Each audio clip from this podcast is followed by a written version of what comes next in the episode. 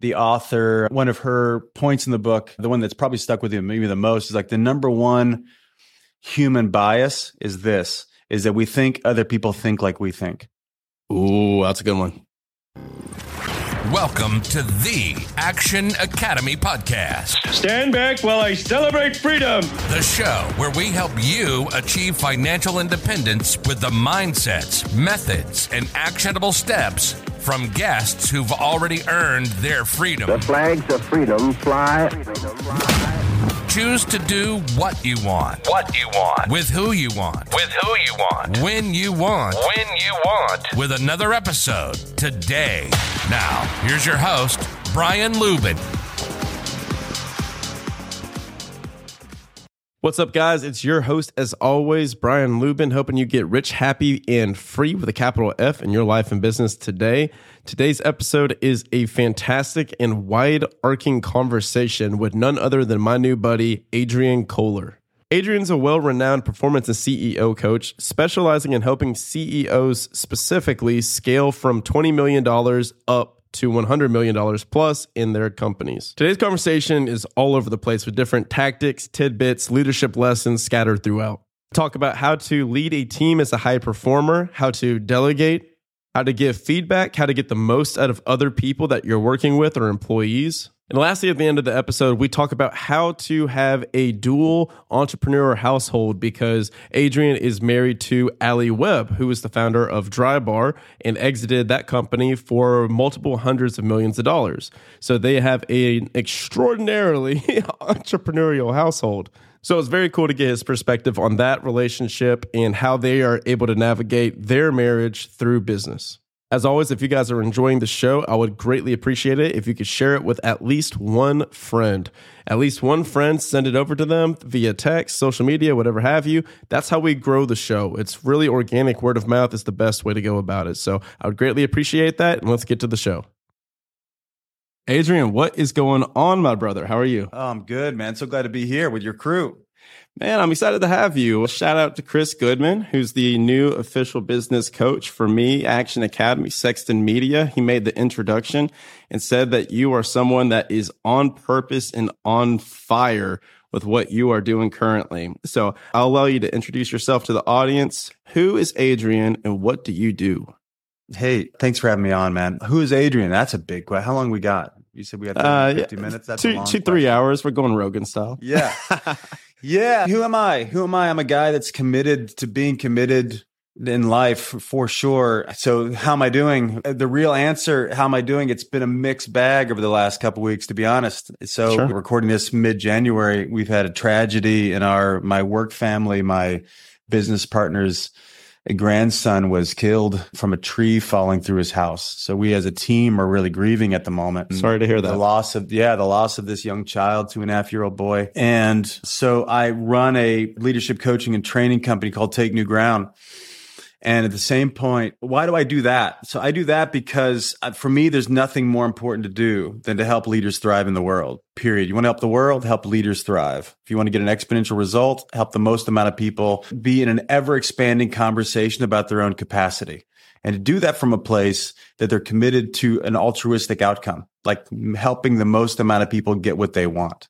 So for some, that's, I know a lot of with this audience, it's like the experiencing a level of, of freedom that they never thought they could experience before. And f- freedom is going to give people a, the ability to go generate uh, exponential outcomes for themselves, but hopefully do it in a way that like shares results with other people, whether that's having thriving conversations or whether that's financial outcomes or being a phenomenal parent or being a phenomenal partner or whatever they're looking for, uh, making some kind of philanthropic impact, whatever that is. The impact, fr- freedom is like space and optionality. Where people are coming from a character perspective, that's what really shapes what that is. So my, my work is to help people get a hold of living the life for themselves and then inside organizational life that they're really proud of long term. So I don't know, people throw around the term legacy all the time and they think about that in, in really romantic terms. But if they imagine they died today, are people going to be forever blessed or their life is going to be enhanced by the gift that you were? Or are they going to live with some kind of longing like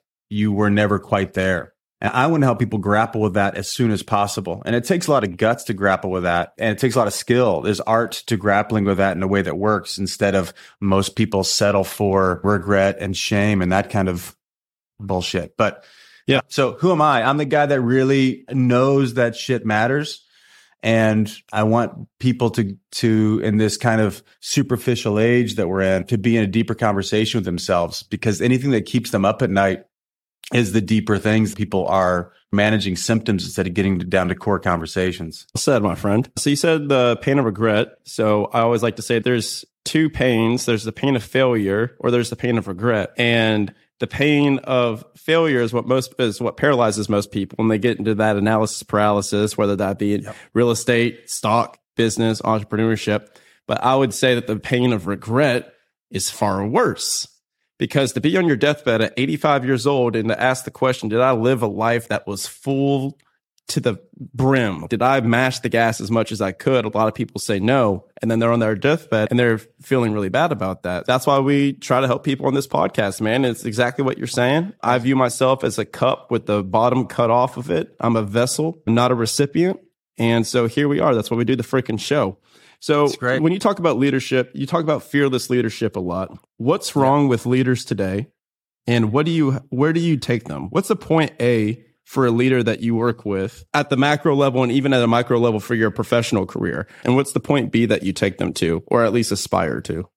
Yeah. Most people, 95, probably even higher than that percentage of the people that we, that I talk to on a daily basis or get referred to me, they've talked to somebody that's worked with us. And most of them come to us because they've got some kind of, there's something going on and they're finally tired of it. Now it can be because it's gotten so bad that now that's like the, the thing's on fire or they've just decided to scale the thing and Everybody I work with is brilliant, very capable. For the most part, already have educated themselves, like it can do it like in a non-traditional sense. But there are aspects of building a business that if you're going to build out a team, you need both the art and the science. And most of them are lopsided. For the most part, that they're the science side of it. And but mm. the how to break through to other people isn't something they know how to do. Mostly because nobody ever had to break through to them. So if you're really highly ambitious, people didn't have to talk you into doing anything. They never had to run an intervention on, hey, why don't you give an extra 10%? Because they're already giving 110%. So they never had to learn it. So they don't know how to teach it. And most of the breakthroughs on a team come out of the capacity of a leader to generate a conversation inside one of the team members that isn't there. They are unconsciously competent, somebody might say. So they don't know how to teach something because they never had to learn it. Now, they bring to me all the symptoms of the stuff that's not working, but they haven't yet taken themselves on that their inability or there can be inability. A lot of times just unwillingness as well. Like it, they're just, it's just a pain in the ass. Like, why should I have to tell Tom to do this or that kind of example? I shouldn't have to. And we, they get, they gauge themselves are they're judging other people as their ideal. Them, yeah. Right, right on. Right on. Yeah. So instead of, but really, what is underneath that? Either they, if they got into the conversation, they wouldn't know how to have it, or they are almost everybody I talk to. I'm just thinking, uh, that's probably not almost everybody. Every single person I talk to, they're overachievers. Their dirty little secret is that they can perform at like a five out of 10 and nobody notices because they're so good. Meaning, it's probably I get, I get what you're saying. You know, so like their their baseline is so good and they're so unconsciously confident at it that they're yeah. not even used to redlining their own potential. No, and usually their world is so full. They're, it, it's convenient that there's not space to even wonder about that. They're putting out fires every day as if they're like the looking for a gold star for being a martyr. Like they're so busy and they're not asking them how they're contributing to the breakdown that's there because they're used to being like the top, the top of the food chain in the organization and people haven't challenged them directly in a long time. They'll challenge them indirectly or challenge them around the water cooler or talk shit or with usually withholding from them is usually what happens. People have a lot of ideas, a lot of challenges they're unwilling to say because of the typical arrogance and uh, an executive leader. They just don't want to hear it. That's the conversation I want to have. So to your point is there are things, so because they're so good, they can sandbag it and be at a five out of 10 and nobody notices but they notice and they live with a level of regret. They live with a level of despair, really, of what's possible for them. And, but they don't, but they don't talk about it because they're so busy being successful. And who wants to hear a successful person complaining about why they're not more successful? And so they hold it back instead of getting real with it and really deciding that getting the most out of life is the point of life. Period. And if, and so they give that up and that is full of despair and they live this kind of, I don't know, what we would call like the regret of necessity where they like are just busy dealing with current reality all the time. They've held themselves back from dreaming beyond what they've got right now. Like for, so for the people listening that are stars in the corporate world, and they have an idea about what it would look like to go out on their own. And they might have some big numbers to that, but they probably don't fully own what's possible for them in every realm of their life. Because if they did, it would create such a level of conviction that they know they're just a coward. So instead, they'll create an argument for why they sh- they shouldn't or they can't, and then justify it with the golden handcuffs and the people they love and blah, blah, blah, blah, blah, expectations from when they were 12. And they'll justify that. But that gnaws at people. Kierkegaard's got this famous quote that men find a level of despair that's tolerable and call that happiness. There's that dynamic, right? And so much of my work is based on helping people confess all these under owned dreams they've got. And I'm not here like some kind of life coach guy. I'm not here saying like how great life should be. No, life is suffering. It's really freaking hard. Not like suffering all the time, but if you're going to strive after something, you're just signing up for being taken for being taken apart. If I'm going to go after something that's really worth having, I will look like a fool on a regular basis. And but in order, but most people will avoid looking like a fool. They want to avoid looking like a fool because that's a survival tactic. And if I avoid looking like a fool, I must lower my vision. So when people come to me, they've got an inkling of what's possible. They're unwilling to be fully undone in order to get it. That's where they begin. Where we get to is that they really decide not to give a shit about how they look and are really deciding to live an integrous life. Like I'm going to own it and I'm going to look like a fool on my way to owning it, which is the only way to fully own it because you're going to look like a fool.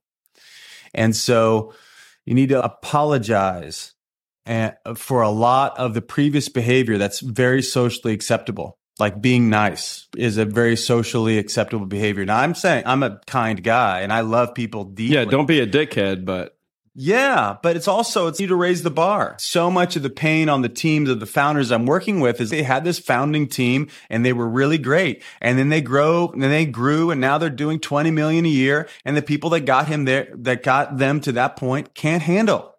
They don't even know how to get the company to get to 50 million. And the founder doesn't really either, but they're committed to go learning and getting all the resources at the table. And they're going to keep people around because they want to be nice instead of saying, Hey, here's what's really going on we're at 20. We want to get to 50. And either you've got to put yourself through a deep educational process and go get a ton of mentors and go figure this out and then work twice as hard for this amount of sprint time. If you want to be here for that ride that I'm really committed to, that's what that's going to look like. And if you don't want to do that, I totally understand. But just admit it. I, admit it. Yeah. Like here's where the bar really is. Here's really where I'm going. So ironically, people come in and I'm talking to them and they have really hyper ambitious, have a lot of like relational collateral damage around them because they are really blunt, really ambitious, reactive. And I actually invite them to get even more unapologetic about their commitments. Got but it. to do that in a way that works for other people. And if you're both ambitious and loving, I call it fierce advocacy. That's what I am for my people. I'm a fierce advocate for them, meaning I want what they want. I want them to get what they want. Usually the level beyond because I'm not tied into all their bullshit about anything that won't work. I just think everything's possible if they actually throw themselves at it. And I'm fierce in the sense that I'm not, I tell them all the time, in order to believe in you at the level I believe in you, that means I'm going to have to not believe you. so you're going to tell me stuff that everybody else nods to. I'm going to either call things out that I'm noticing that you're, emi- you're omitting in the conversation, or invite you to double every goal you've got. And love it, if you man. don't if you don't want that level of challenge, I totally understand. There's plenty of coaches out there. So it's funny that you say that. Believe it or not, I just did a full disc profile of Chris's thing and I just wrote down my four biggest fears. So believe it or not, I'm a massive ID. Oh. Yeah. So that's me. And that kind of fits the mold of a type A visionary leader. So that's what I'm at. And I just need to move fast. I need to move fierce. I need to make decisions. It's all about decisiveness. I'm writing down my four fears. And wouldn't you know it? Like you and I rehearse this or something. Like I take a cold hard, I take a hard look at myself. I enjoy introspection. I think it's a superpower. And so he said, write your four biggest fears. And fears one through three are failure. And then I put in parentheses, actually, no, I'm not really afraid of failure. I'm afraid of the appearance of failure. Right. I'm not afraid of failing. If I were to fail a hundred times and nobody knew it, I'm okay with that. I'm an entrepreneur. I understand that's part of the journey, but to have the public disgrace of failure, that's the fear is looking Yeah. like an idiot publicly. And then the other fear that I put that was pretty rock solid was not living up to my fullest potential. Because Okay. exactly what you said is true. I was a high performer. I am a high performer. And sometimes I'm like, okay, I just had a $20,000, $50,000 month but I'm at a five. I'm not pushing this as hard as I can push it. Yep. And so I'm in the process of what you're talking about in scale. I have a mentor of mine that I quote on this podcast over and over again. He says the three kind of different layers and levels of business are like an I do, a we do, and a they do. So the I do is maybe you through blunt force and sheer will build your company up to that million dollar mark. And then you need to build team and then have a team. And it's a we do it together. And then that's how you take it to the 10 million. And then it needs to become a they do to where people are running autonomous. And then they're able to do it while you're on the board of directors overseeing everything. So i'm in the i do going to the we do. So this conversation is very apt to have right now because i understand the science. I need help with the art. That's what I'm learning. So, where do first time founders, where do leaders that are building from the solopreneur thing, growing that team, those first core hires, where do you see them getting it wrong over and over again? And what's some pieces of advice that you could offer to a dude hosting a podcast in front of you right now and other people that are listening that are aspiring to create their own company and build the we do? Yeah. Yeah, that's great. So much here. I've got 10 questions about your confessions around the fear of, anyway, I've got lots of things I'm interested in. But I'll, start, I'll honor the podcast hosts collide, man. or running the podcast. I'll follow your lead. My suggestion for those that are looking to go from the I do to the we do. First off, you better own the fact that you're really, and you do, but own the fact that you're really exceptional. There's a book that uh, pe- people that want to read shit. It's called Conversational Intelligence. Really read the author. One of her points in the book, the one that's probably stuck with you maybe the most, is like the number one human bias is this: is that we think other people think like we think. Ooh, that's a good one. And that's, and she's saying it like it's gravity. I think it's gravity only because we only live in our own perception anyway. And we're, That's all ego. Brian's- yeah. Brian's thinking about Brian almost all the time. Adrian's thinking about Adrian almost all the time. And we, if you're an ambitious person, you're not anywhere on accident. You're like making really clear decisions and for great reasons. So you keep confirming your own viewpoint, right? So the world seems stupid if they're not doing what you've been doing, right? So anyway, first off, if you're going to leave, if you, it's a, it's a serious commitment. It sounds great on Instagram to scale something. It's a serious commitment if you actually decide to do it because there's a lot of comfort you must leave. So you, if you're your own boss, you get to manage yourself 100% of the time and you know yourself, hopefully you know yourself so you can work your own system, right? Some days I'm a really good boss. Some days I'm a really crappy employee to myself. I have to talk myself into things, right? But I know me and I know how to set up the system to set myself up to win. If I decide to bring anybody else in my orbit, the level of complexity is exponentially higher Sure. because there's no way you're really going to ever fully know that person, even if they fully know themselves. And the chance of them knowing themselves to the level that you know yourself is pretty slim because highly ambitious people tend to want to know themselves really well because it's a necessity. So my point is that you're, oh, I was just talking to one of my clients today She was a, ex- executive sales, a winner as a sales executive in her industry. And now she's running a, co- she built a company in her industry and she's having frustrations with her salesperson. And she, and of, she's busy thinking a lot around why this person isn't seeing it the way. And I just, just get over it. She's never going to be as good as you ever. Now, what you're not, what you are doing is you're commandeering and you're taking back over and doing her work for her. This is your problem. And you don't, because people wrestle with the unconscious competency, which for you, Can you hit on that really quickly? I understand Sure. what you're saying, but talk about the four levels of competency for somebody that's un- So we all start with being unconsciously incompetent, right? I'm not good at something and I don't know why because I've just started it out and I'm not that smart at it. And then we grow. So then I, and I notice and I pay attention and I want to get better. So then I become consciously incompetent. Like now it's something's not working and I can analyze it and know it's, oh, shoot, I didn't do that. Okay, good. Now I know why I'm bad. And then I go learn stuff or go find a mentor or go whatever. And then when you shift over and you become really competent, you are consciously competent. And now I'm doing these things. I'm not, I'm no longer doing those things that didn't work. Now I'm doing these things that do work and I build a system for that and I operationalize it and all that kind of stuff. That's great. If you do it long enough and you build in for you, for sure, and for everybody that I work with, they're intu- they intuitively know shit. So they over time they're gonna they become unconsciously competent. They're really good at things, and now all of that ten years of practice in their body, they just know in a sales meeting what to say and what not to say. Or they know they look out at the market and they say, "Oh, this if I'm going to buy real estate, oh, this house in this neighborhood is going to work. This house isn't." And they might have the data back there somewhere, but they just end up trusting their hunches. So unconsciously competent people generate results on accident. So that's the, that's part of the distinction is like they, they don't know how to teach on how to generate the results that they have in their lives. You know, what they, yeah, I, I, this hit me when I was working with a guy. He runs one of the biggest security firms in the world.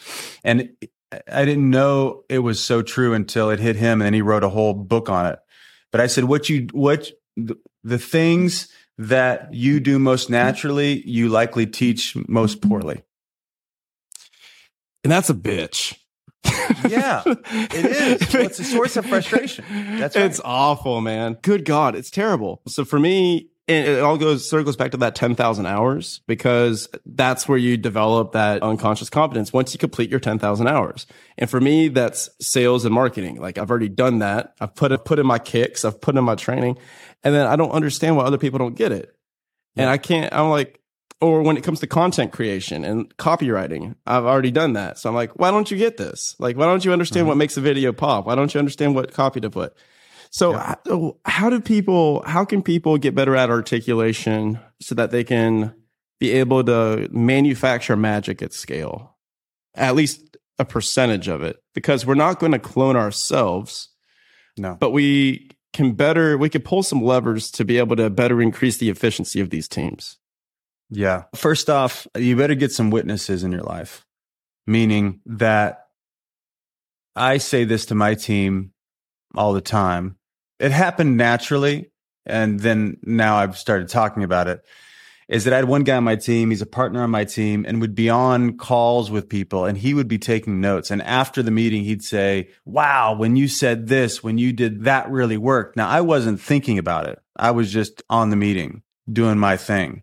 But he helped point out essentially the gap for him between what he would have done and what I did and what I did happen to work. So it's good to get some witnesses around you because it seems so natural to you, but it is a master's level education in some certain domains, right? There's certain things you're really great at. You pointed them out. It's a master's level. It seems to you like just you being Brian on a Tuesday, but for them, it's a, it, there's an education there and you need somebody else to make that distinction because what's really natural for you is higher level education for them. So, So a feedback loop. Yeah. And st- yeah, and make yourself a study. If you're really that good, you ought to make yourself a study. Meaning, Yeah. And it's difficult because best. go on. Yeah, no, no. Difficult because so selfishly, and then people can take what I'm saying from this podcast. You could apply it to your own core competent businesses. But my tree trunk right now is the mastermind community behind this Action Academy community. So right now, that's a major core tree trunk of my business. And there's people at different levels within the community. So my kind of thing that I try to help people do is go from captive income to passionate income. So that's getting them out of that corporate job, which is captive, to passive, to where they have some investments under their belt, and then moving into passionate, which is now you are escaping financial gravity. You've hit quote unquote financial freedom, and then figuring out what the hell do you actually enjoy doing, build a business around that. Ipso facto, this podcast, right? So that's my entire business in a nutshell. And so there are times I'm doing this balancing act already within the community to where sometimes I accidentally go too high level. And so it's a regulation system and where I'm trying to develop a feedback loop to where I'm saying, whoa, okay, is this registering? Or do we need to bring it down here? Do we need to position it like this? What way can we package this information the best? Because we also have a bias to who we talk to every day. Mm-hmm. If you're talking to founders going from 20 million to 50 million to 100 million, then that $2 million founder may have something lost in translation whenever you're trying to explain a concept to them. Are there any ways to bridge this gap that you found to be successful? If I were you, sure. Selfishly. Yeah. Yeah, Screw you guys listening. no, everyone well, gets value I mean, from I'm this. Thinking, you've got an you've got an interesting system around you. So there are people. So you, one of your best gifts is but to probably to be at that high level conversation. You've done it. You've worked your way all the ladder, whatever, blah blah, and you're up here right now. And there's people at different stages of the ladder. There are people that won't ever reach your level if they don't become great translators you could spend your time trying to make sure that everybody at different levels of maturity or experience understand, but that's you running up and down the ladder all day long instead of calling the people that are like midway up the ladder to be translators and actually, because, you know, we learn what we teach. People have said that for 50 years or a long mm-hmm. time. And so for if people that are generous want to teach other people what they, people that are generous want to understand people's problems better than they understand them. Yes. Because then they can actually help. So if you called, if everybody keeps looking at you, you've got trouble. Correct. But if there's layers in the organization where, you know, you, there are people that ha- are on their way to being the next Brian, and they can actually take on some more responsibility in the organization to check empowering the people that are on their way closer to you to be the ones that are translating. That's, I'd spend some time thinking about that. Most leaders wouldn't do that. The guru and the student model is what people really like. And so the guru mm, gets all yeah. the attention. But I yeah, purposely do not, I want to be a guru-less thing. I don't want yeah. it to be. And that's part of the process that we're going through right now. We're, this isn't the Brian Luebben show. This isn't the act, like this is the Action Academy. It's not the Brian Luebben show. And to provide a little bit more context, I bring in guest speakers a lot. But sometimes a guest speaker may be speaking about how to get your first investment property. Next guest speaker is making $500,000 a month from their mm-hmm. investments. So there's a gap between there. And so I think that true genius is found in being able to take complex topics and break them down simply. I think that's where millions are made. In any business, being able to explain really difficult concepts simply is what gets the money.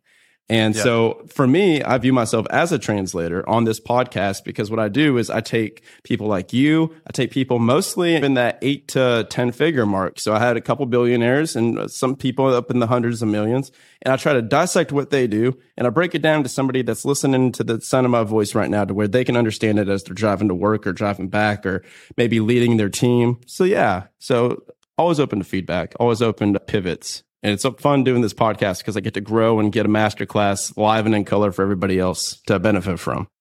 yeah.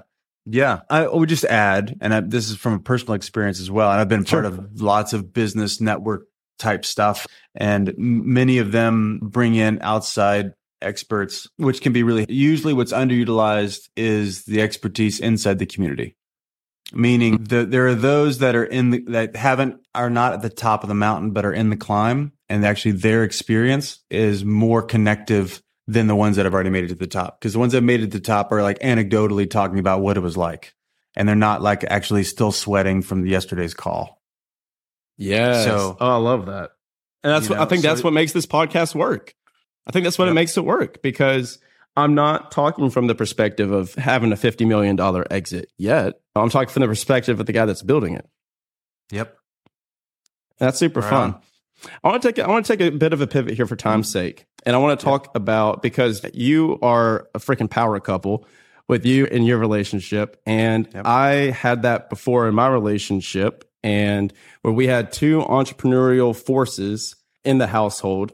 And it was very difficult. I was about to say my my mind wanted to say at times, but the reality was all the time. There's a lot of people that are listening to this show where they're doing their thing, they're on their climb, their spouse is on their climb, their significant others doing the same thing. A really unique perspective on this, of navigating this. Love your perspective on this and how to have a healthy balance, how to have success in this and keep that, keep the relationship as well when you're both powerhouses in business. Yeah. Well, first off, I don't ever try to balance anything. I think balance is a fool's errand. I think balance naturally is a zero sum game. Sure. It's set up that way. And that's not the way life works. We know that. But even if we were successful at getting a balance, then everybody can't move because anybody possibilities seem like a threat if we're looking for stability. So I would aim at, ins- I would aim at what's naturally occurring anyway, which is instability. Meaning like it's going to be unstable. If you get too. very So almost embrace it. Oh, not almost. Embrace it. Want it. But generate instability for the right reasons. You could have instability because of dysfunction or immaturity or foolishness. That can be instability. Or you could have instability because of pursuit, because of loving interruption. You could have instability because there's more that's happening than was supposed to be. Ha- like we've got chaos in the house right now, and we're both because both of our the things that we're doing are really thriving. And Alli is got I don't know eight or nine things that are happening right now. So, do you. Like, are you both are on fire. Yeah. What's the best thing for me to do? Um, and I guess I can speak to some of the gender differences, but my role is to make sure I'm stable in my own world first. So if I don't, if, so uh, i.e. some daily practices, i.e. make sure that I'm a place where she can be, this, this was my, my, uh, it wasn't really a promise to her. It was an observation that got me at first date with Alli, which was, you know, Alli, very successful, huge exit with Drybar and all that. I just said, I bet you have a hard time dating because like you could either date some kind of emotionless billionaire. That's a stereotype or some kind of, some kind of dude like that's like more, I don't know, use this stereotype. Or you could date some kind of artist guy that's really emotionally available or something. But there's, I bet you need somebody that's not threatened by your greatness, but also is stable enough that you can be as broken and as human as you need to be. And you've got a safe spot to be exactly wherever you're at because obviously she's a human and she's got a shark tank shark status and she's a, just like all of us struggling like a, like every human does. But you can stop being Alli Webb and just be Alli around somebody. I bet it's hard for you to find somebody that can give you both. And that's what we hit it off right away because I got that calling. I got the fact that like my job is to create the space in which she can thrive and be and not thrive simultaneously, whatever's happening. So my best, my best gift to her is that all, although I've got a lot of stuff happening and a lot of my own pursuits, my, my best gift to her is to be really interested in what she's doing and not to compete for airtime. I don't need her to be that interested in what I'm doing. She is, but I don't need her to be that interested in what I'm doing. I'm here to be here for her. And one of the ways to do that for us is set aside quality time for engagement. And she's got even a higher level of need for that than me. I can go for a long time without quote unquote quality time. I'm a drink on the run type guy. I can, Um, I can pick that up. But she needs that, right? And we need to Sure. have like X amount of quality time. She needs it, but she's not going to ask for it. I need to go stand for it. So X amount of date nights, X amount of putting in when we've been on the go, when we've done four days in a row in, in, in New York City, like last week, like we need to have some quality debrief time. So like at night, we're starting a new practice of turning off TV stuff and sitting and reading a book together and just talking and connecting so she can have time to put her roots down in the soil with me. So what we don't want is for all of the external ambitions to really leave a fault at home. And I don't spend another answer to the question is I don't spend any time competing with her. Any. I want in every room I want her to thrive and her to be the star. And Sure. she feels that. And even rooms and she's wonderful, wonderfully complimentary to me and would says 10 times the amount of affirming things about me than I do about her. She's really effusive like that, but I really want her to be the star. And that makes a difference. Yeah, the reason I ask is I'm through, I'm kind of going through that process myself where I haven't had the exit, but it's, I'm dissecting the old relationship and the relationship that just recently ended. I, I don't want that to happen again because I'm wanting to date and marry an entrepreneurial woman. That's uh-huh. something that's important for me. So that's why your story and your path is very interesting to me because you guys both have your own paths and your own successes independent of each other. And it's like you're walking the path, two separate paths together willingly. Would you echo that? Or is there any other closing advice that you would give? No, that's true. We've got very distinct worlds. Both of us are really have, are throwing ourselves. I think probably the probably the challenge is that if you're running your own thing, you think about your own thing all the time. 24 7. It doesn't stop. Right? Tw- yeah, that's right. Do you have So- hobbies? I don't have hobbies anymore, man. I'm trying to build them back out.